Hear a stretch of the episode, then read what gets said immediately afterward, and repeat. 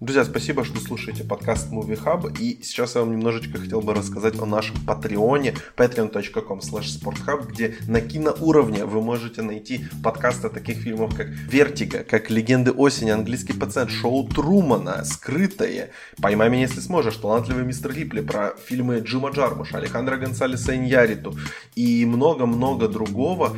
Если вы поддержите нас всего за $3 в месяц по ссылке в описании, вы получите все эти подкасты и даже больше. Вы сможете выбирать фильмы для следующих подкастов, вы сможете задавать вопросы на mailbag, вы сможете, в принципе, помочь и поддержать ваш любимый подкаст. Поэтому, если вы это сделаете, нам будет очень приятно. А теперь перейдем к сегодняшнему выпуску.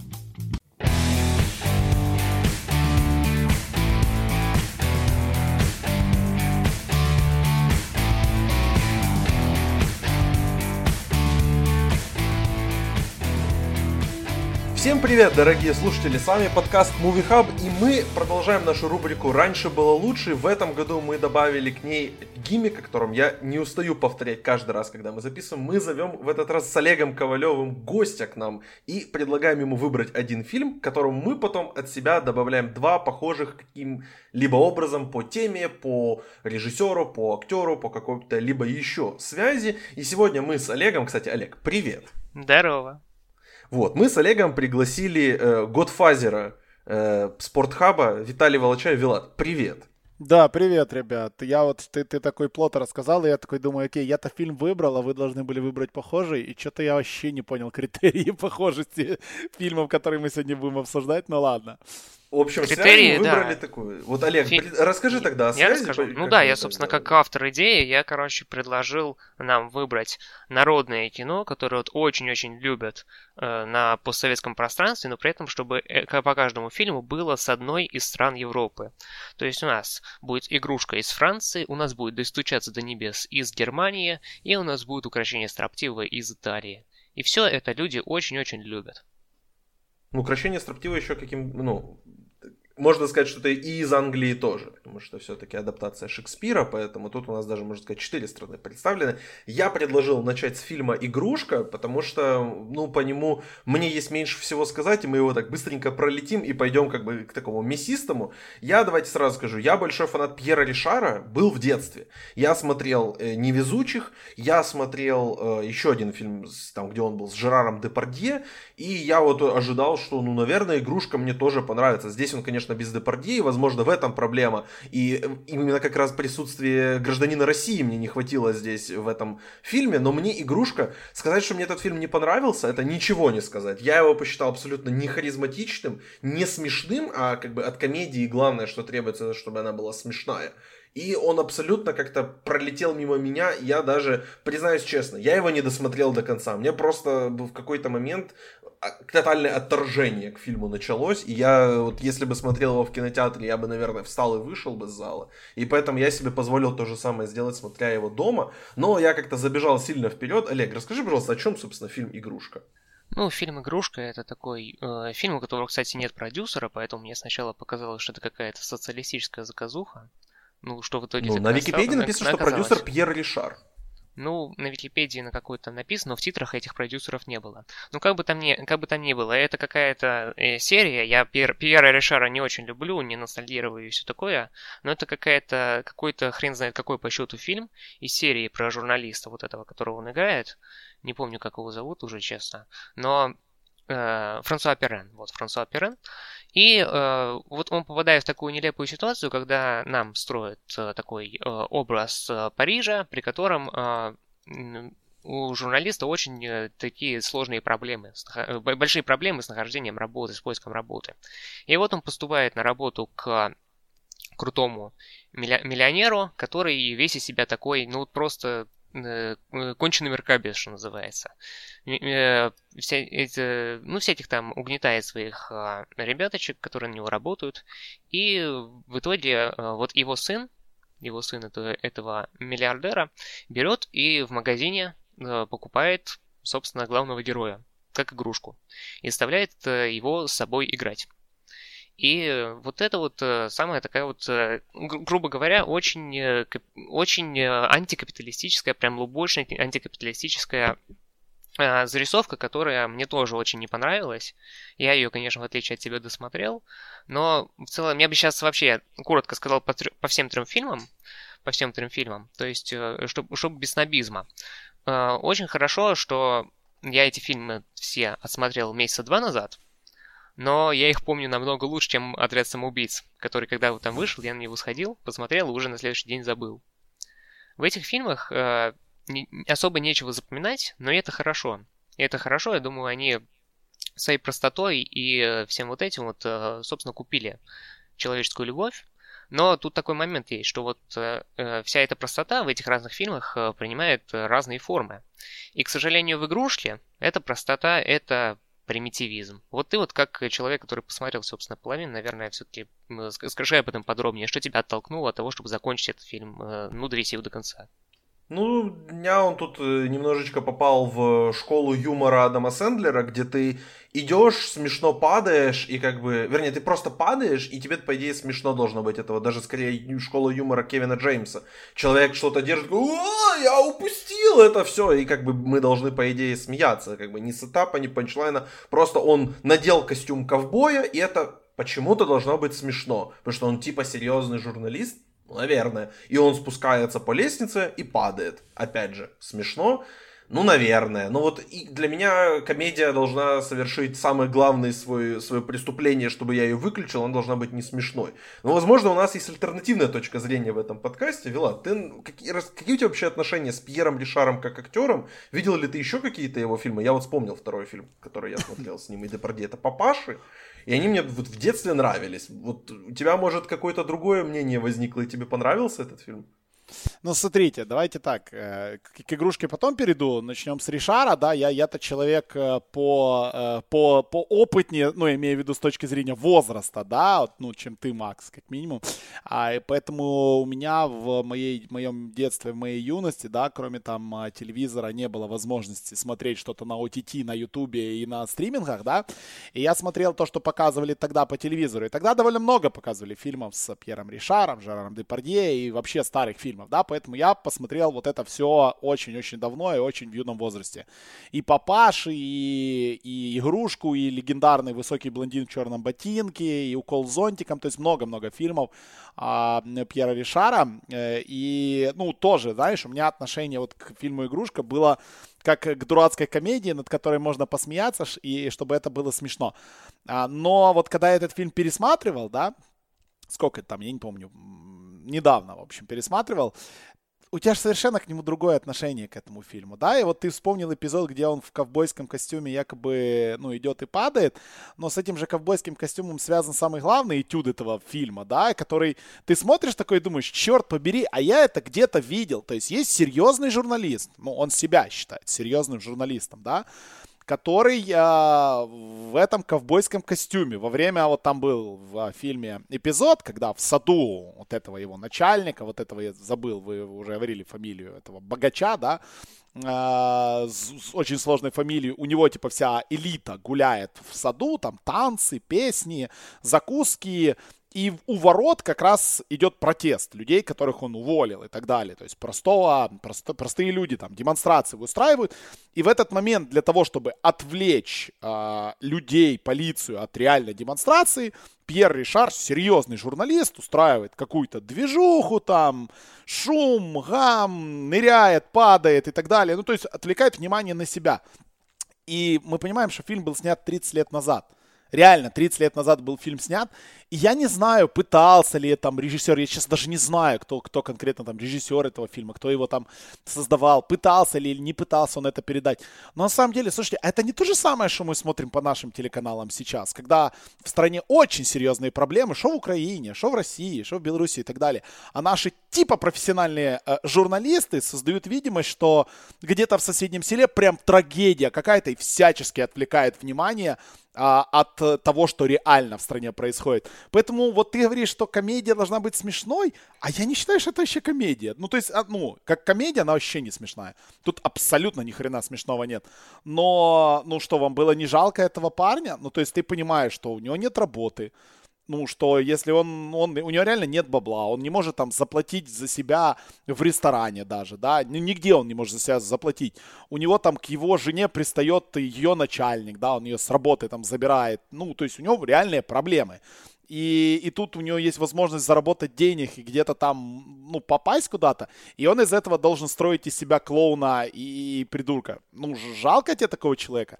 Наверное, жалко. Но проблема-то в том, что я с многими такими людьми сейчас знаком, которые работают на украинских телеканалах, которые работают на российских телеканалах и в российских медиа. То есть таких людей до хрена, которые, кажется, специалисты, но им хорошо платят, и они занимаются полной дичью. Поэтому это прекрасное кино, я считаю. Это очень далеко от комедии, но это прекрасное, не знаю, социально правильное кино, которое очень актуально в 21 веке. Вот такое мое мнение по поводу этой дебильной, извините, французской комедии. Вот так. Ну вот мне, наверное, да, как представителю зумеров и зумерам очень нравится социализм, мне, по идее, должны нравиться как бы любая критика капитализма, но вот ты говоришь, да, что фильм работает, собственно, как критика вот этого социального построения и современных вот этих всех миллиардеров, но, с другой стороны, он очень сильно ее поощряет. И, да. Олег, вот объясни мне, пожалуйста, по поводу концовки, потому что ты, опять же, досмотрел. Как бы в конце фильма-то Малой, он меняется в лучшую сторону, и если он меняется, как бы меняет ли он как-то своего родителя вот это с прекрасной фамилией Рамбаль-Коше? Ну да, он, собственно, из-за этого бежит от своего отца, от Рамбаля-Коше бежит к Перрену. И нам типа вот так вот показывают, что ребенка нужно просто воспитывать, ну не в таких условиях, где из него может вырасти тотальных размеров кровопийца. Но мне, если честно, просто не очень нравится, когда вот капитализм выставляют именно в таком дурном свете. Вот прям вот в таком вот дурном свете, причем, ну, примитивно. Прям да, примитивно. Да. Ну, сначала перед нами, типа, я согласен, правда, это комедии не казалось. Вот особенно вот в той несчастной сцене, когда нам показывают, как весь измотавшийся, просто вот от тяжелого дня Ришар, когда его все, вот, собственно, он строил себя клоуном, потом просто вот после этого тяжелого дня возвращается в свою комнату, и ему на ведро падает ведро краски. Вот просто вот после этого нет никаких ни закадрового смеха, ничего такого, никакого музыкального оформления, которое бы показало, что это должно быть смешно. Как и нет, кстати, в этой сцене с падением. Это все просто очень грустно, но при этом это так грустно, что ну, я чувствую манипуляцию. Очень, очень лубочную манипуляцию, которая ну, просто заставляет меня сопереживать персонажу, который, ну, при этом на человека особенно не похож, потому что сценаристы, ну, не то чтобы сильно стараются. Ну, то есть, видно, что это вот просто как две ходячие картонки, что он, что его антагонист. Антагонист во много большей степени, он вот эта вот самая картонка, потому что это просто такой же избалованный ребенок, но уже выросший до взрослого мужика. И просто, ну, как бы так, это могла быть какая-то комедия абсурда, опять же, но это абсурд, который не смешной, это не абсурд, который, как у Монти Пайтона, это абсурд, который просто берет и обиженно причитает, вот настолько тяжела жизнь, и настолько она до бредового несправедлива. В этом капиталистическом обществе. Кстати, это, ну, действительно, я знаю людей, которые не любят, когда в кино приплетают политику, но вот серьезно, вот после вот этой вот сцены, когда на Ришара ему на голову падает ведро краски, после этого он просто в сердцах бросает какой-то там дротик от Дарса и попадает прямиком в какого-то кота или слоника, который одет в дядю Тома. Mm-hmm. Дядю Тома одет. Ну, серьезно, это... Ну, просто как бы сложно воспринимать это как драму в том числе, из-за ее лубочности. Но да. И из-за этого, и именно из-за этого, мне кажется, вот как раз-таки из-за вот этих маленьких эпизодов, которые мы сейчас обсудили, этот фильм настолько нравился большинству жителей Советского Союза. Его настолько часто крутили еще при Советском Союзе и в первые года уже после развала Советского Союза, ну что этот фильм настолько круто описывал вот херовость капитализма, что вот это не показывать было невозможно. И поэтому его и крутили, я думаю, каждую неделю по всем каналам из 80-х и в 90-х, еще и в нулевых продолжали. Ну вот интересно, конечно, что сравнить даже, как бы, почему этот фильм считается там, народной классикой, да, как бы у нас Ришар очень почитаем, но вот банально, если обратиться к цифрам. У этого фильма рейтинг на Кинопоиске 8,0, ну сейчас я тут посмотрел 7,9, у него рейтинг там 7,963, то есть практически 8 из 10 при 60 тысячах оценок. А на IMDb у него рейтинг 7,5 при 5 тысячах оценок. То есть просто колоссальная разница даже в количестве оценок. А значит, ну, если экстраполировать данные по количеству оценок на Кинопоиске, на, в принципе, данные по количеству людей, которые смотрели этот фильм, то да, вот я когда рос, и мне там, мама хотела показать какую-то комедию, какой-то смешной фильм, один из как бы выборов у нее был, это как раз фильмы Ришара. И, возможно, они просто устарели. И это, ну, наверное, нормально. Наверное, в 76-м году, когда он был выпущен первый раз, или когда там его в 80-х крутили как раз по советскому телевидению, или вот в 90-х его потом уже смотрели и ностальгически показывали детям, наверное, просто не было у нас альтернативы, не было у нас возможности сравнить с чем-то еще, и, возможно, тогда это казалось смешным, но честно, мне даже там советские комедии, которые, ну, я, кстати, давненько не смотрел, вот, Олег, ты, я, типа, в прошлом году задавал смотреть «Гараж», вот «Гараж», ну, наверное, посмешнее это будет, чем этот. Хотя там тоже, как бы, критика коммунизма в социалистическом государстве и критика в фильме, который вообще пропустили, при том, что... Ну, вот можешь как-то сравнить эти фильмы в плане того, что это старые комедии, которые при этом, вот, насколько не сильно... Там, изменились или какая-то из них лучше составилась? Не могу сравнить, потому что я очень плохо помню «Гараж». Я помню только очертания впечатления от «Гаража», потому что в нем как минимум была душа, которая чувствуется в какой-то там музыке, которая колокольчиком звенит на фоне, в диалогах персонажей и вообще в самой атмосфере закрытого помещения. И в этом он, конечно, не устарел по сравнению с игрушкой. Но в то же время устарелость, как по мне, это не критерий для оценки фильма, потому что 76-й год. В то же время, да, мы не могли смотреть американское кино тогда, потому что вот как недавно вычитал в книге про Новый Голливуд, Стивен Спилберг после успеха «Челюстей» приезжал и рассказывал: «Я скатался в кругосветное путешествие, когда стал богатым, и... Во всех странах я видел людей с футболками, ну, с футболкой моего фильма, кроме Индии и Советского Союза». И, ну, вот, собственно, тогда в Америке происходил бум всяких вот глубоких фильмов. Ну, с глубоким смыслом, что называется, но на подумать. Вот именно вот «Новый Голливуд», он был про это. И это тот же самый год, 76-й. «Игрушка» вышла в один год с «Таксистом». Один год со многими хорошими фильмами той эпохи. Поэтому, как бы, мне не кажется, что вопрос именно в устарелости. Потому что, ну, плохое лубочное кино не очень хорошо, ну, работающее как драма даже, когда это типа комедия, а в итоге оказывается драма, это не тот случай все-таки. Мне вот еще особенно хочется отметить даже вот диалог главного негодяя Рамбаля-Коше с его приспешником Блинаком, который тоже выступает такой, как Перрен, но на втором плане, потому что нам вот постепенно показывают, что вот этот его ассистент главного негодяя, он тоже какой-то такой, ну, у него проблемы точно такие же, как у всех, его притесняют, ему не дают пройти, у него нет никаких карьерных перспектив и все такое. Но тем не менее, вот он остается самым большим конформистом на всем фильме. И вот когда вот этот карикатурничий негодяй-капиталист в разговоре с Блинаком вдруг открывает для себя серую мораль, то есть он ему говорит: «Давай-ка ты сейчас штаны снимешь и пройдешься по этому самому, по редакции». А тот берет, снимает, и тот его останавливает, типа. И говорит капиталист: «Ну и кто из нас теперь чудовище? Я, который сказал тебе показать жопу? Или ты, который согласился показать жопу?»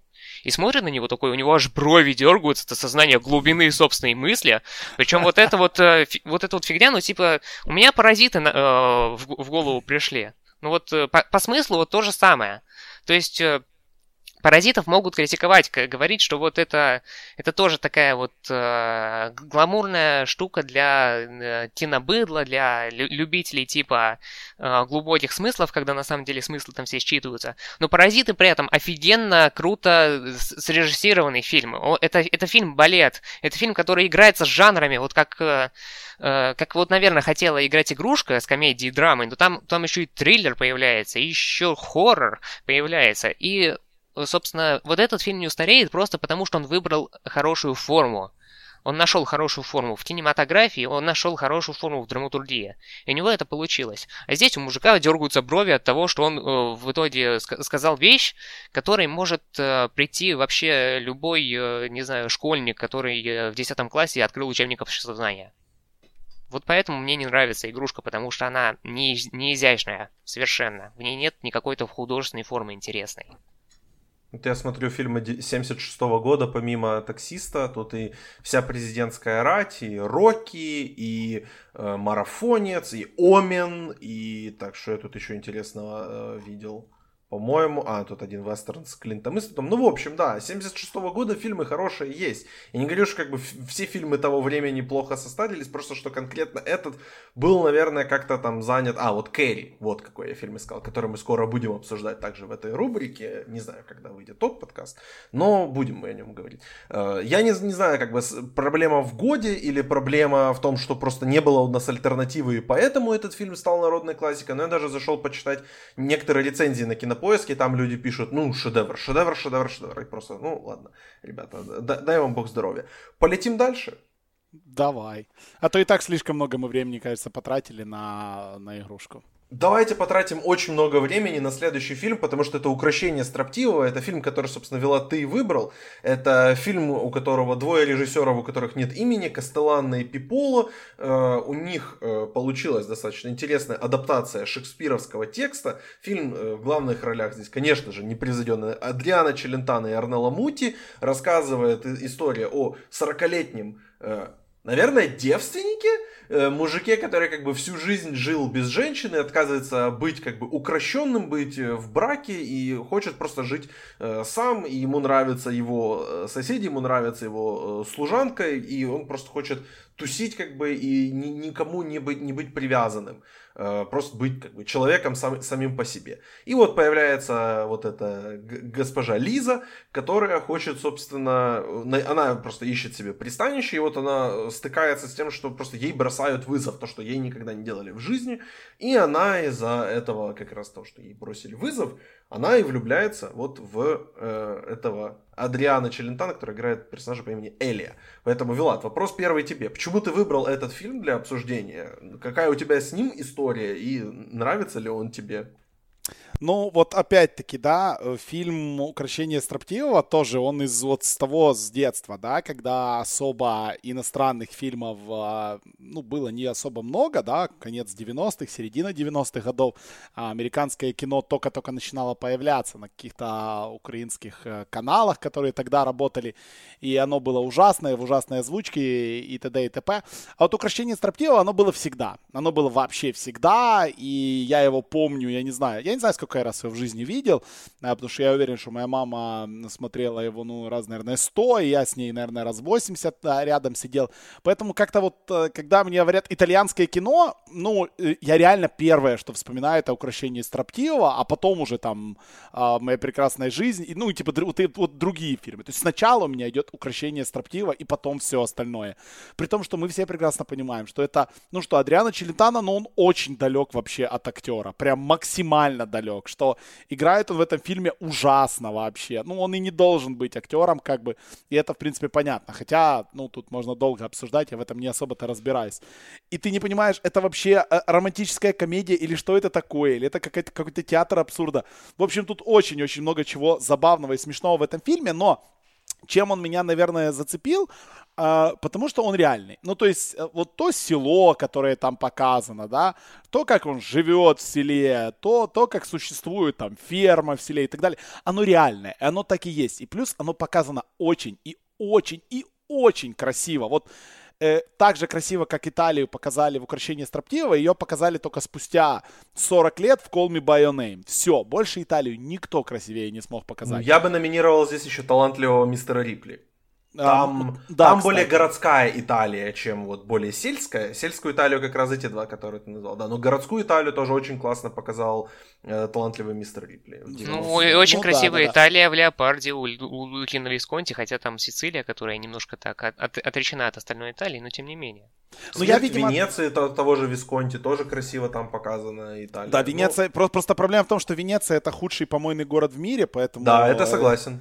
Да, поэтому очень сложно как-то описывать красоту Италии по Венеции. Не, может быть, знаешь, я просто как-то вот фанат именно, ну, потому что я сам-то из деревни, и из украинской деревни, и вот очень-очень напоминает мне и природа, и все остальное, конкретно то, что в этом фильме было показано, поэтому я и являюсь фанатом там Тосканы, и Северной Италии, и вот центральной как раз Италии, и вот это прям вот то, что надо. Ну и, конечно, Орнелла Мути. То есть Орнелла Мути тогда, это же просто, ну, секс-символ всего Союза и первых лет независимости, что в Украине, что в России, просто супер секс-символ. Таких показывали только в фильмах типа «Бриллиантовая рука», и то в виде якобы типа проституток и так далее. А тут Орнелла Мути, вся вот такая вот, с обнаженкой вообще в некоторых эпизодах. Это же вообще космос.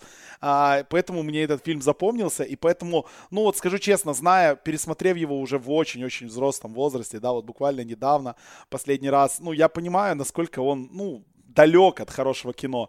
Но я не могу прекратить и заставить себя, да, этот фильм там не любить. Хотя я, как фанат баскетбола, сцена, когда Адриано Челентано играет в баскетбол, ну, типа, реально хочется себе глаза вырвать, как бы, и больше никогда мы дойдем к этой сцене. У меня очень много мыслей по ней, поэтому давай чуть попридержим это. Да, вот, в общем, вкратце вот так, хотя уже не вкратце. Да, я ворвусь со своим мнением. У меня вот... Мне кажется, что это идеально построенный сценарий. Я считаю, что сценарий этого фильма превосходный. И как бы да, ты адаптируешь Шекспира. В принципе, тут сложно сделать что-то плохо.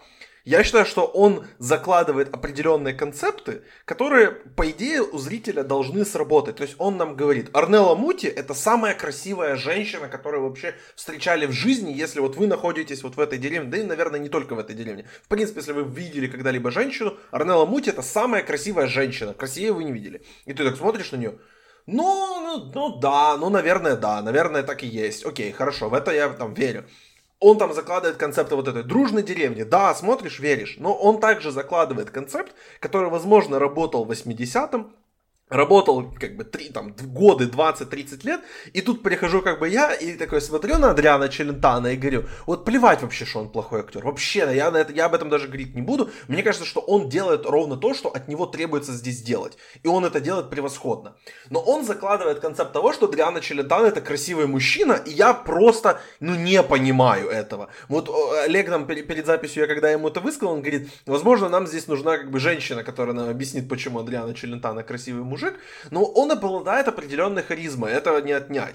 Но я не вижу в нем ничего такого, что должно зацепить вот эту 25-летнюю какую-то старлетку, которая там тусит на вечериночках в всяких Миланах, Туринах и Римах и видит Портофино, сотни красивых мужчин.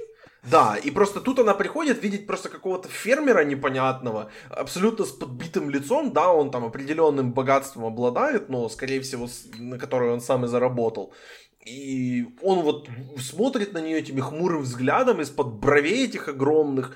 И он смотрит, говорит, типа, ты вообще там не принимает ее ни во что. И да, как бы, по идее, на бумаге нам сказано, что он ей бросает вызов. Она никогда не сталкивалась ни с чем подобным, что все ей постоянно как бы говорили «да», все постоянно под нее как бы стелились и делали все только так, как она хочет. А тут как бы вот не так происходит. И я смотрю на это, но по идее что-то же должно в ней завлечь, потому что не может просто человек, который ее там грубыми словами оскорбляет, такую богатую женщину, не может он ее просто так привлечь. Макс, то есть что-то в нем еще должно быть. Макс, и мне кажется, я смотрю вот на него, и он просто страшный мужик. Давай, Макс, Олег, защищай, пожалуйста. Ты не считаешь, что вот... Я даже не буду долго говорить, ты просто не считаешь, что она как бы... Это он в юбке. Те же черты характера, один в один. Может быть... Но, вот поэтому... но есть как бы... Все равно я считаю, что должен быть какой-то визуальный момент, который... Ну, опять же, я не прослежу, но, видимо, есть этот момент у многих других людей, которые там фанатеют и боготворят Челентано, но я вижу в нем просто старого мужика непонятного. Единственная сцена, в которой он вот меня покорил, это сцена, которая изображена на постере фильма, это сцена как раз давления винограда, когда он танцует, когда он там побеждает эту машину, которую им хотят завести в винодельню, которая будет этот виноград давить. И он показывает, что нет, вот я тут вообще-то самый лучший танцор. И лучше всех это делается, и вообще человека не заменить машиной. Ну, окей, хорошо. Но для меня проблема этой сцены в том, что в ней отсутствует Орнелла Мути. И как бы, возможно, если бы она его там хейтила все это время, и тут она увидит, что вот он, как бы бабок, потому что потом, как бы, по сути, происходит повторение этой сцены только на баскетбольной площадке, и мы к ней дойдем обязательно. И, по идее, там вот это все как бы телекоммуницируется нам сквозь экран, что вот она видит его, вот он такой классный, вот он делает все ради нее. И тогда нам это, мы как бы покупаем их химию. Но до этого ты должен 2 часа фильма посмотреть, или сколько там, 1,5 часа фильма посмотреть. И для меня он первые 1,5 часа, по сути, не работал, и сработал в последние там 4 минуты. Поэтому, Олег, ну защити, пожалуйста, объясни, почему как бы все там на самом деле работает. Да не знаю, ну типа, я слишком гетеросексуален для того, чтобы объяснять сексуальность Адриано Челентано, но может быть, персонаж Орнеллы Мути видел, как он дрова рубит. Ну типа, посмотри на его технику рубки дров. Она точно такая же охеренная, как и вообще техника давления винограда в том числе. Почему ну, бы вот, нет? Тут полностью согласен. Как он дважды или трижды рубит дрова, ну, мы понимаем, почему он это делает, да. И он в начале фильма рассказывает, когда он ходит рубить дрова, да. Ну, это же реально прикольно. Но тут я с Максом согласен, как бы, да. Я вот недавно пересматривал, у меня тоже жена мимо проходила, она особо там со мной не смотрела этот фильм. Ну, точнее, сидела рядом, своими делами занималась, пока я его пересматривал. И она тоже вот такую же мысль, как ты высказал. Типа, а что делается вообще упор на то, что он, типа, там, красивый мужчина, там, 40... Ну, короче, собрались 3 гетеросексуальных мужика и обсуждает красоту Адриано Челентано в 40 лет. Просто прекрасный, я считаю, подкаст у нас. Ну, наверное, он внутренне очень красив. И техника рубки дров у него прекрасная. И лучший баскетболист на планете. Поэтому он так и понравился персонажу Орнеллы Мути. Ну, я просто пытаюсь как бы понять, какую-то же структуру закладывали в это. То есть, допустим, мужской половине аудитории должна нравиться Орнелла Мути, а женской половине аудитории должен нравиться Адриано Челентано. Но в любом случае ты закладываешь как бы какой-то момент, что они должны в конце сойтись вместе, и ты должен в это поверить. То есть, когда ты смотришь на, там, условно говоря, возьмем Америку, возьмем Тома Хэнкса и Мэг Райан, когда ты смотришь «Не спящие в Сиэтле» или когда ты смотришь «Вам письмо», ты веришь, что в конце вот они сойдутся, и они будут парой, и они смотрятся вместе, и ты понимаешь, почему ей, как бы красавица Мэг Райан, может понравиться Том Хэнкс, который, ну, не модельной внешности мужик, но он выглядит как бы не как там какой-то самый красивый мужик на планете, но в целом у него обладает он такой определенной харизмой, и он не страшный. Вот Челентано есть такая проблема, мне кажется, что он достаточно страшный. Ну, знаешь, может быть, дело в том, что Челентано — это просто как бы олицетворение успеха в Италии, потому что он, ну, звезда, он певец и все такое. Или он только в Советском Союзе был популярен, а у них там не особо? Нет, был. Он по Европе всей был популярен достаточно. Ну, не так, как у нас. То есть, да, во-первых, и этот фильм, он у нас собрал намного больше и намного популярнее был, чем в Италии, чем где угодно. И Челентано у нас был популярнее, чем где угодно. Но там он тоже был популярен. Но тут, опять-таки, вопрос может быть в том, что расчет-то был, ну, не на всю аудиторию. Ну, потому что, вот, например, да, вот для моей мамы, там, да, в 95-м году или там в 96-м, когда мы смотрели этот фильм, то есть, да, ей там было 30 лет, условно. Для нее Адриано Челентано это было просто вот прям вау, прям вот все. Прям краш. Вот Адриано Челентано это вот самое известное, что на тот момент вообще по телевизору показывали. Поэтому, может быть, как раз-таки, ну, все-таки меняются интересы, скажем так, и женские. Нам не хватает явно женщины в этом подкасте, которая бы честно оценила уровень красоты и уровень привлекательности Челентано. Но добавить к тому, что ты, Макс, сказал, я вот тоже, вот мне жена подошла опять, говорит, не, вообще отказано. Вот я с тобой полностью согласен, я не верю в то, что после окончания фильма, после там свадьбы, нам показывают 3 дня после этого, и Орнелла Мути кормит свиней. Вот как-то в это вообще не верится, и все. Да, есть такой момент. Ну, я еще хотел бы выделить одну презабавнейшую сцену. Сцену, где Адриано Челентано общается, по-моему, с воронами, да? И он им говорит, типа, не ешьте тут, летите, ешьте там. Очень смешно. Вот мне хотелось больше таких сцен. То есть, по идее, вот эти все сцены, как бы монтаж с сельскими работами, по идее, должен был быть ими такими вот сценами. Ну, я их не воспринял настолько смешными, как конкретно вот эта сцена. И все как бы сцены Мути и Челентано вместе, я их больше воспринимал как просто какое-то отсутствие химии и Ну, не знаю, мне не очень это, конечно, зашло. Вила, давай поговорим про баскетбол, потому что я Олега предупреждал. Я Олега предупреждал, что его можно здесь на 5 минут просто отложить наушнички. Мы реально 5 минут про это будем говорить? Реально, 5 минут про это будем говорить? Да, у меня есть аналитика, я хочу сравнить эту сцену. Вышел недавно там фильм Space Jam, то есть у нас как бы баскетбол в кино как бы возрождается, в принципе. Сейчас за хайпом люди сюда придут, нас же, наверняка нас слушают наши патроны, которые... следят в том числе и за баскетболом, поэтому им явно интересно послушать. Вот у меня к тебе сразу же первый вопрос, как бы, кого тебе напоминает техника дриблинга Адриано Челентано? Потому что это очень интересно, вот это вот согнувшись буквой «Зю», вот это вот. Есть ли какой-то реальный баскетболист, которого он тебе напомнил? Мы сейчас реально с тобой будем это обсуждать. Да, я абсолютно серьезно. Я думал, ты реально шутишь сейчас. Не, я реально абсолютно серьезно тебя спрашиваю. Перед тем, как перейти к баскетболу, ко мне подошла жена и передала мне записку. Я сейчас серьезно говорю в прямом эфире. В записке написано: в фильме не было более симпатичных мужчин, чем Адриано Челентано. И на самом деле это правда. То есть все остальные там еще хуже такими фермерами и селюками были изображены. Но там был вот ее этот...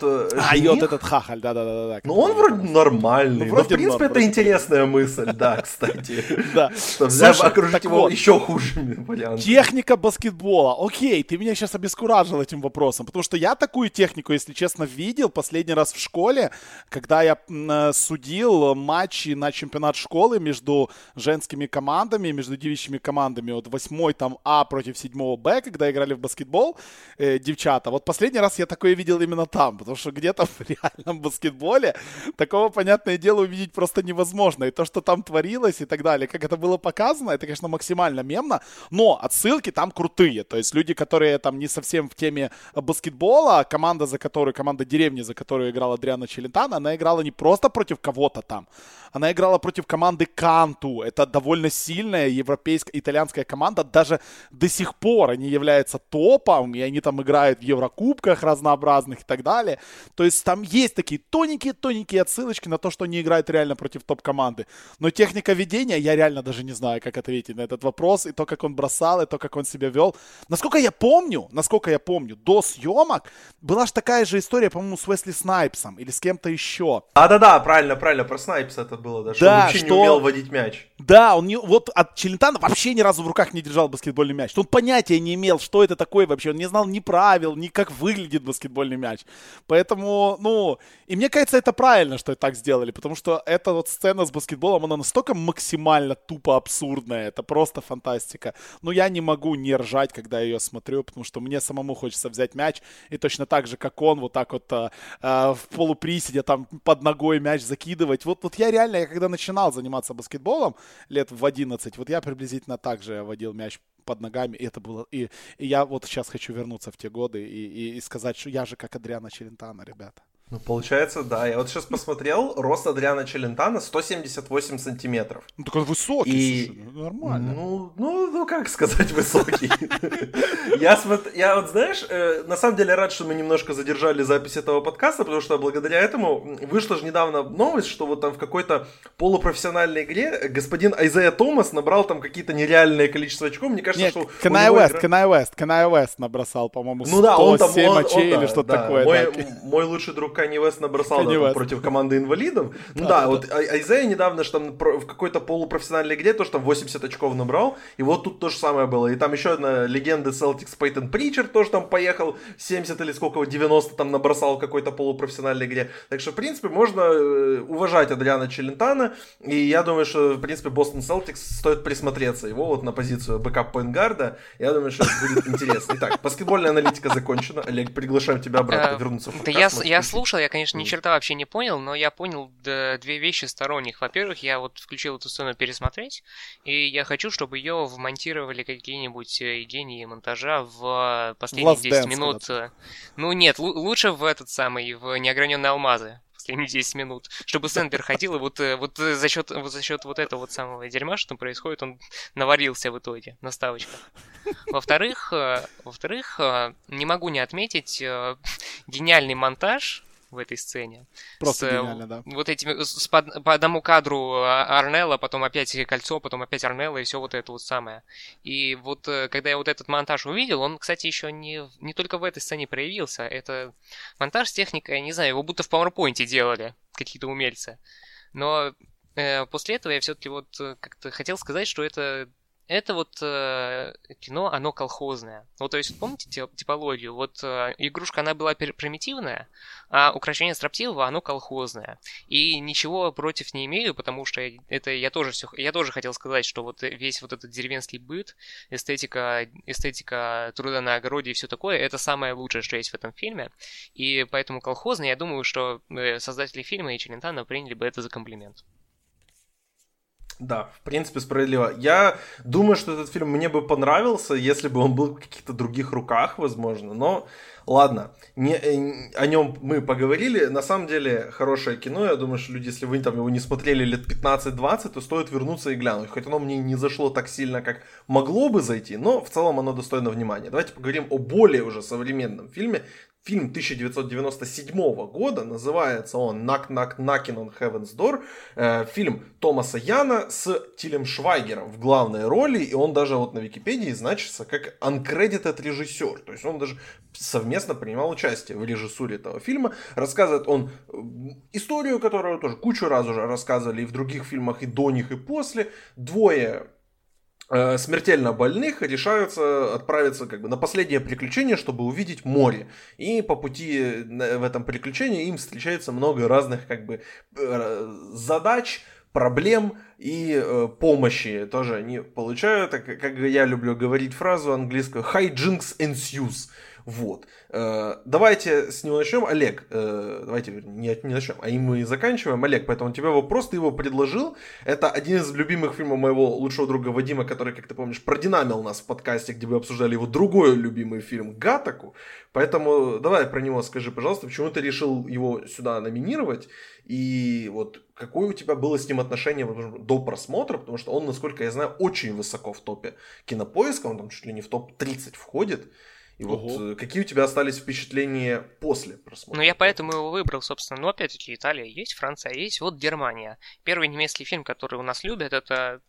Ну, это самое первое, что мне в голову пришло. Там бы кто ему конкурент, я даже не знаю. Может быть, «Небо над Берлином», но нет. Это уже авторское, это уже все тяжело. Но есть этот замечательный фильм «Бункер», который стал народным из-за вот этой нарезочки с Гитлером мемной, как бы. Но ничего это не имеет она отношения как бы к самому ни к самому фильму, ни к народному статусу, просто что как бы она ушла в народ от последние лет 5, наверное. Ну... Я вообще так скажу, продолжая типологию, тот был колхозный, тот был примитивный, этот у нас агрессивно-минималистский. И он мне этим очень понравился. То есть фильм, он начинается с сцены, где вот какой-то реально начинается дикий, интересный ритм, женщины танцуют на сцене, и это кажется каким-то даже, не знаю, искусством или что-то вроде такого. Чувствую, что какая-то кинематография даже есть, и ритмика, и все вот это вот. А потом кто-то закадровый голос говорит, типа, все, прекратили выкабениваться, у нас тут не Биеннале, нифига, у нас тут будет, мы тут будем кино для людей снимать. И все. И вот по этому принципу фильм дальше идет. То есть он меньше 1,5 часа. Он безумно дикий интересный монтаж. Он перестрелки показывает не как в плане экшена, а перестрелки тут есть, да. Не в каком-то вот экшене, а как, просто опять-таки какая-то абсурдная комедия. То есть это фильм, который и при этом в своей прямолинейности, несмотря на то, что в нем есть какие-то там... Вокруг него строят всякие теории про... ребята на самом деле умерли в самом начале и так далее, они вот, собственно, все здесь очень прямолинейно и очень просто, потому что, ну, собственно, я свидетель, я не один этот фильм смотрел, и я видел, как он на людей влияет в этой самой своей простоте и в этой силе его простоты, которая работает. Которая, ну вот именно, что берет, не выкопенивается, принципиально сильный и строгий посыл, собственно, пробивает. Хотя к этому посылу у меня не в плане этого фильма, а в принципе с восприятием аудитории его и типологией аудитории такого фильма, так называемых мотивационных фильмов, у меня есть некоторые размышления, но я пока что их придержу подальше. Мне в целом понравилось, вот что я могу сказать. Вила, ты же наверняка не первый раз его смотрел. Как тебе этот фильм? Да, я его смотрел несколько раз. И, знаете, у меня отношение к этому фильму довольно странное. Наверное, потому что я его первый раз посмотрел уже после того, как я посмотрел «Пока не сыграл в ящик». И, ну, фильмов даже на эту тематику довольно много, правильно? На тематику, когда люди, которым, в принципе, плевать на все, начинают там жить на полную и так далее. И, если честно, тем более от немецкого фильма, ты ожидаешь, ну, типа, чуть большего, казалось бы, чуть большего. И вот, когда фильм уже начинает заканчиваться, ты, ну, у меня даже был момент, когда я просто нажал на паузу и посмотрел, сколько еще до конца, и я такой, так, стоп. В смысле, типа, это а что так быстро? А чё фильм такой быстрый? А еще ж можно было бы столько всего напихать. А это ж настолько круто можно было бы все разогнать. То есть, ну, есть какая-то вот, не знаю, ощущение того, что, ну, можно было бы сделать лучше, учитывая закрутку, учитывая то, насколько оно... ну, непонятно закрутилось, насколько просто шедевральные вот эти два чувака, которые за ними гоняются, да, Абдул, я не помню, как там второго этого зовут, бандита, да, насколько просто шедеврально тупыми их изобразили, то есть можно было бы, ну, намного круче здесь все раскрутить, чем раскрутили. То есть вот есть такие ощущения, вот у меня уже после второго просмотра или после третьего просмотра и так далее. Но, с другой стороны, опять-таки, оно как-то настолько просто и понятно снято, что ну какие-то претензии к этому фильму ставить, ну вообще нет смысла. То есть, вот да, про перестрелки заговорили, но перестрелки, они же настолько мемно выглядят. То есть они типа и экшн-сцена, и мемно, и шутки, там моменты, когда их пытается арестовать пара полицейских, мужчина и женщина, они их там грабят, снимают с них одежду и связывают вместе. И коллеги этих полицейских заходят, а эти типа имитируют сцену секса, потому что они связаны лицом друг к другу. То есть настолько элементарные, казалось бы, абсолютно очевидные шутки и повороты, вот супер очевидные, но они все равно как-то так легко заходят, что, ну, мне фильм понравился. Хотя я бы его, ну, когда ты смотришь вот на протяжении самого фильма, тебе кажется, блин, ну, можно круче. Но когда он заканчивается, еще и заканчивается, да, под всем известную песню, ты такой выдыхаешь, думаешь, блин, я очень круто провел 1,5 часа. То есть, ну, типа, прикольно. И причем это фильм, в котором, ну, тебе не страшны спойлеры. Как бы ты знаешь, чем он закончится. Ты прекрасно понимаешь, чем он закончится. Ты знаешь, что будет в начале, что будет там в конце и так далее. И ты понимаешь, что там, ну, там их поймали в борделе, глава мафии, которого они ограбили, он их, типа, отпускает, но это тупо, это максимально неправильно как-то, но все равно ты такой, да пофиг, ну, как бы, какая разница, весь фильм бред, почему и тут бредом не может быть, пацаны просто себе отдыхают. В общем, кино очень спорное, но ощущение от него, ну, вот 9 из 10, вот так. И я бы его пересмотрел, и я уверен, что я его пересмотрю еще раз. Да, вот я даже проверил, 28 место он занимает в топе Кинопоиска. Это очень круто, это прям максимально круто. Вам интересно сказать, какой фильм идет перед ним и после него, то есть 27-29? Давайте, 29 место «Москва слезам не верит», okay. И 27 место «Пираты Карибского моря. Проклятие черной жемчужины». Ну, по-моему, нормальные конкуренты. Воспринимайте этот топ все-таки как хотите. Я как-то 3 раза я смотрел этот фильм, ну, минимум. Я его посмотрел как бы сам по себе просто 1 раз, как бы еще малым, ну и мне он как-то, не знаю, не зашел. 2 раз мне вот друг говорит, это один из моих любимых фильмов, посмотри его, у тебя неправильное мнение, ты там забыл, ты малым был, в общем, говорит, посмотри еще раз. Я его сел, посмотрел еще раз, это уже мне было, ну, лет 17. И 2 раз то же самое, мимо кассы. И 3 раз я его посмотрел вот где-то год назад. И то же самое, тоже мимо кассы. И я не понимаю, почему, потому что я огромный поклонник фильма, вот, который ты упоминал, Вилат, «Пока не сыграл в ящик», с Морганом Фрименом и Джеком Николсоном. И как бы формула та же самая. Есть там, может, из-за того, что я более как бы знаком, и у меня больше есть каких-то отношений с Фрименом и Николсоном, и я более привязан к ним как к актерам, чем я привязан к Тилю Швайгеру и особенно к Яну Йозефу Лиферсу, которого вот 2-го я вообще нигде не видел. Швайгер, он достаточно популярный и актер, и режиссер в Германии, он иногда захаживает и в Голливуд, вот он в «Бесславных ублюдках» у Тарантино снимался, то есть он достаточно известный актер у нас, и...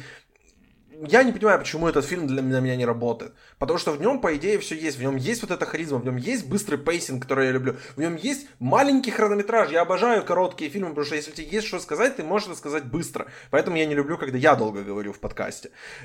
Я считаю, что... Он отличный фильм, который просто почему-то не пробивается ко мне. Вот я не знаю почему. Я вот, кстати, за все 3 просмотра ни разу не узнал в нем Рутгера Хауэра. Когда я увидел здесь в касте, как-то офигел, что он играет вот этого босса. Олег, у тебя есть какая-то аналитика по Рутгеру Хауэру? По Рутгеру Хауэру есть аналитика, потому что вот весь остальной агрессивный минимализм, который будто от всего остального кинематографа отречен. Будто вот нет, не было никого до этого. Ни Спилберга до него не было, ни Скорсезе не было, ни Бергмана, ни Антониони, ни Тарковского. Никого просто не существовало. Просто вот люди взяли и сняли так, как нужно снять для того, чтобы людям понравилось. И тут, бац, появляется Рутгер Хауэр, который, он, конечно, это не говорит, но он всем видом показывает, что он видел такое, чего, во что люди, вы просто не поверите. И там корабли из Патариона, да, да. И так далее. Да, и что Тиль Швайгер пропадет, да, как слезы под дождем. Ага. Да, так точно. Мы все поняли. И вот это внезапно, вот референс прям вот на это, я уверен, прям. Потому что потом еще вот под его монолог, вот, собственно, случается самая кульминационная сцена, самое главное и все такое. Но в остальном фильм, он мне не сказать, что понравился. Нет, он мне понравился, но я его не полюбил. Не полюбил, но очень сильно зауважал. За его вот эту вот последовательность, его минимализме агрессивном. Потому что, ну вот, кстати, там прозвучало, как его девиз «Бери от жизни все», но, по-моему, этот фильм совершенно не про это. Этот фильм про... Там была реплика, которую Швайгер говорит где-то. В кадре вот стоят они перед водой, но не перед морем еще. И он говорит, типа, парень, бояться глупо. И вот в этом вот на самом деле смысл этого фильма. И типа, ну, как по мне, вот это тот самый фильм, который, если открыть Кинопоиск, прочитать рецензии, там все припишут его в ряды мотивационных фильмов, всех вот этих самых, после которых хочется что-то делать. И в целом, да, его мысль проста, и с ней фиг поспоришь. И она действительно мотивирует, возможно, в теории мотивирует. Только взглянув в лицо смерти, человек перестает беспокоиться о каких-то внутренних барьерах. Зачастую совершенно нелепых, кстати, барьерах, как вот у них там было, типа вот курить нельзя и так далее. Причем, чтобы этот тумблер в голове у человека переключился, про решение барьеров. Смерть, она не обязана быть скорой и неизбежной. А вот разрушение барьеров, оно не обязательно должно сводиться к жестоким нарушениям закона. Типа, как пример, вспомните хотя бы арку Сэма Гэмджи из «Властелина колец». Типа, его персонаж начинает вот в первом фильме как типичный девственник. Сытся подойти к Розе Коттон, вот этой вот рыженькой толстушке миленькой, и вообще он даже и дальше огорода из своего дома выйти боится. А заканчивает он героем. Как Адриано Челентано, получается. Типа того, да. Строптивого, да? Ну да. Но тем не менее, он, кстати, как и Адриано Челентано в конце «Укрощение строптивой», тоже Сэм Гэмджи заканчивает как герой, который прошел через чертов Мордор, и все. Вот когда он уже прошел через чертов Мордор, мы в его глазах не видим никакой проблемы в том, чтобы подойти к Розе, взять ее в жены и с ней детишек настрогать. И типа, вот тут, наверное, то же самое. Типа, зритель должен смотреть на это и понимать, вот, блин, это такой фильм мотивационный, наверное, мне тоже, наверное, нужно все бросить, и пока не сдох, а то вдруг внезапно сдохну, как и они, нужно что-то сделать. Но... Проблема, собственно, в том, что это все еще кино. Иллюзия. И нужно людям, наверное, все-таки, скажем так, ограничивать реальность с иллюзией. Потому что, ну, типа, человек, посмотревший «Достучаться до небес», он не переживает вот этого самого опыта, взгляда в лицо смерти, который пережили герои. Это иллюзия, опять же. Но, тем не менее, типа, после этого покажите мне хоть одного человека, которого всерьез... мотивационные фильмы, вот этот «Побег из Шоушенка» или какие-нибудь там, не знаю, «Общество мертвых поэтов», кого они реально замотивировали встать и что-то сделать, они вот просто вот встать и полным энергии, ну да, постоять полным энергии таким, воодушевлением, может быть, поставить 10 из 10 на Кинопоиске, а потом взять и сесть обратно. Ну ничего же эти фильмы на самом деле не делают. И, ну не знаю, это... Может быть, в этом какая-то неудовлетворенность заключается. От того, что это все вот настолько на потеху, что оно идет не столько на потеху развлекательности, не столько пытается удовлетворить низменные потребности, но сколько создать впечатление удовлетворения потребностей более каких-то высоких, прям духовных и так далее. Может быть, кстати, хорошая мысль, но я вычислил для себя, почему мне не нравится этот фильм. Не настолько нравится, как нравится вам, потому что конечная цель героев — это море. Море это просто overrated, и вообще, типа, иметь какой-то целью в жизни увидеть море, это просто скучной жизнью надо жить, поэтому... Море, Вилат, вопрос тебе. Underrated, overrated или properly rated? Не, я бы хотел перефразировать этот вопрос. Ну, смотри, Макс, ты любишь горы, к примеру? Нет. Окей. А ты любишь, к примеру, баскетбол? Да. А вот повидать в седьмой матч финала NBA с 2 овертаймами хотелось бы? Ну да, не, я понимаю. Это как то есть тут это ж проблема в том, что люди никогда не видели море. То есть я там тоже, я, кстати, в своей жизни первый раз море увидел уже в очень-очень сознательном возрасте, то есть, по-моему, в 20 или в 21 год я первый раз в жизни увидел море. И, может быть, из этого, ну, мне, например, нравится море, да, как бы, ну, это прикольно. Не то, чтобы это лучшее, что есть в жизни и так далее. Поэтому мне кажется, что море не overrated, море как раз-таки properly rated, очень даже, но было бы круто, если бы они там ехали в какой-то Париж, ну, потому что можно было бы что-то приплести, типа, увидеть Париж и умереть. Ну, а где красивее можно было бы концовку еще снять, чем на берегу моря, где-то возле Гааги, тем более там где-то в Нидерландах море, оно же не такое, как в Италии, да, поэтому тут я считаю, что properly rated, и мне вот эта аллюзия понравилась, что вот мы едем к морю, и мы хотим увидеть море, при том, что сначала только один, казалось бы, хотел, а в итоге оказалось, что и второй тоже море никогда не видел, то есть тут вот этот поворот мне очень понравился, но вот плюс хочу поставить мнению по поводу того, что фильмы, должны быть фильмы, которые должны вас на что-то поднимать, на что-то заставлять делать, но нет, это не работает вообще, это как мотивационные коучи, они не работают. Если ты не захочешь, никакой фильм, никакой коуч тебя не поднимет с твоего дивана, потому что, ну, на диване, ну, как бы все знают, тупо удобнее. Я все равно думаю, что да, сцена моря, я как бы море как концепт могу критиковать, но она в любом случае привела к вот этому легендарнейшему финальному кадру фильма, который того стоил, в принципе. И поэтому, да, возможно, мотивационные фильмы сами по себе, они вот... Это самый какой-то простой способ вызвать реакцию у людей. Это самый дешевый, наверное, способ. Но учитывая то, да, что они стильно достаточно вызвали эту реакцию, хотя и использовали какие-то достаточно... проверенные жизнью моменты и проверенные жизнью в кино средства для того, чтобы вызвать эту реакцию. Это, Олег, ты иногда критикуешь это за какую-то, возможно, дешевость и что это манипуляция происходит. Но кино — это все манипуляция, как бы, поэтому... В целом здесь можно сказать, что они своего успеха добились. В целом, давайте подведем какое-то резюме по этим 3 фильмам. Вы получили удовольствие от просмотра этих фильмов? Или были как бы какие-то вопросы возникли? Ну, я в восторге от 2 из 3. Ну, ладно, не в восторге, я, в принципе, рад. И так, ну, типа, потому что я обычно какое-то всякое снобское дерьмо смотрю, которое никто, кроме меня, не будет смотреть, и почти киноманов. Это было, ну, так, приятно, на самом деле, разбавиться, потому что это при этом не то дерьмо, которое я обычно смотрю, вот типа там «Убийство в Восточном экспрессе» Кеннета Браны, для того, чтобы разбавить поток всякого там качественного контента. Это еще при этом, это простое действительно кино, которое может быть понятно всем, и о котором можно поговорить, вот, собственно, вообще со всеми, в том числе и на подкасте. Поэтому это очень здорово.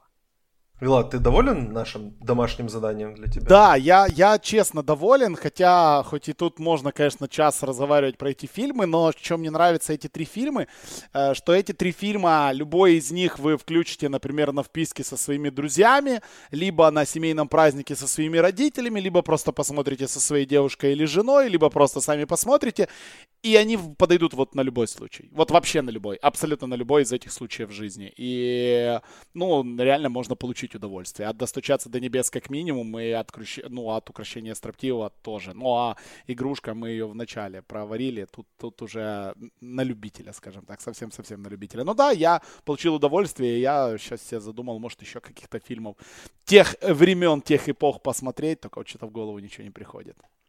Ну, это вот как раз могут сделать наши слушатели. В комментариях напишите, ребята, что еще вот из народной классики, возможно, нам стоит будет разобрать. И мы тогда еще раз позовем Вилата в гости и посмотрим, что выйдет из этого. Ребят, спасибо всем, кто слушал этот подкаст. Вилат, спасибо тебе за участие, за то, что сознательно и вовремя, своевременно, скажем так, выполнил все-таки наши домашние задания и обсудил с нами эти фильмы в подкасте. Намек понял, да-да-да, да не за что, зовите еще.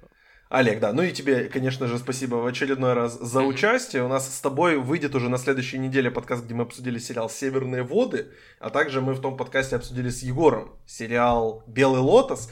И возможно, я не знаю еще на самом деле с кем, потому что не записали эту часть подкаста еще, но я думаю, что обсудили сериал «Кафедра» новый на Netflix, поэтому бегите, ребят, смотрите эти сериалы, смотрите эти фильмы, которые мы обсуждали в этом подкасте, и подписывайтесь на нас во всех соцсетях, поддержите нас на Патреоне. Олега также подпишитесь на его канал в Телеграме, потому что он классный. Ребят, спасибо всем большое, кто слушал. Всем пока.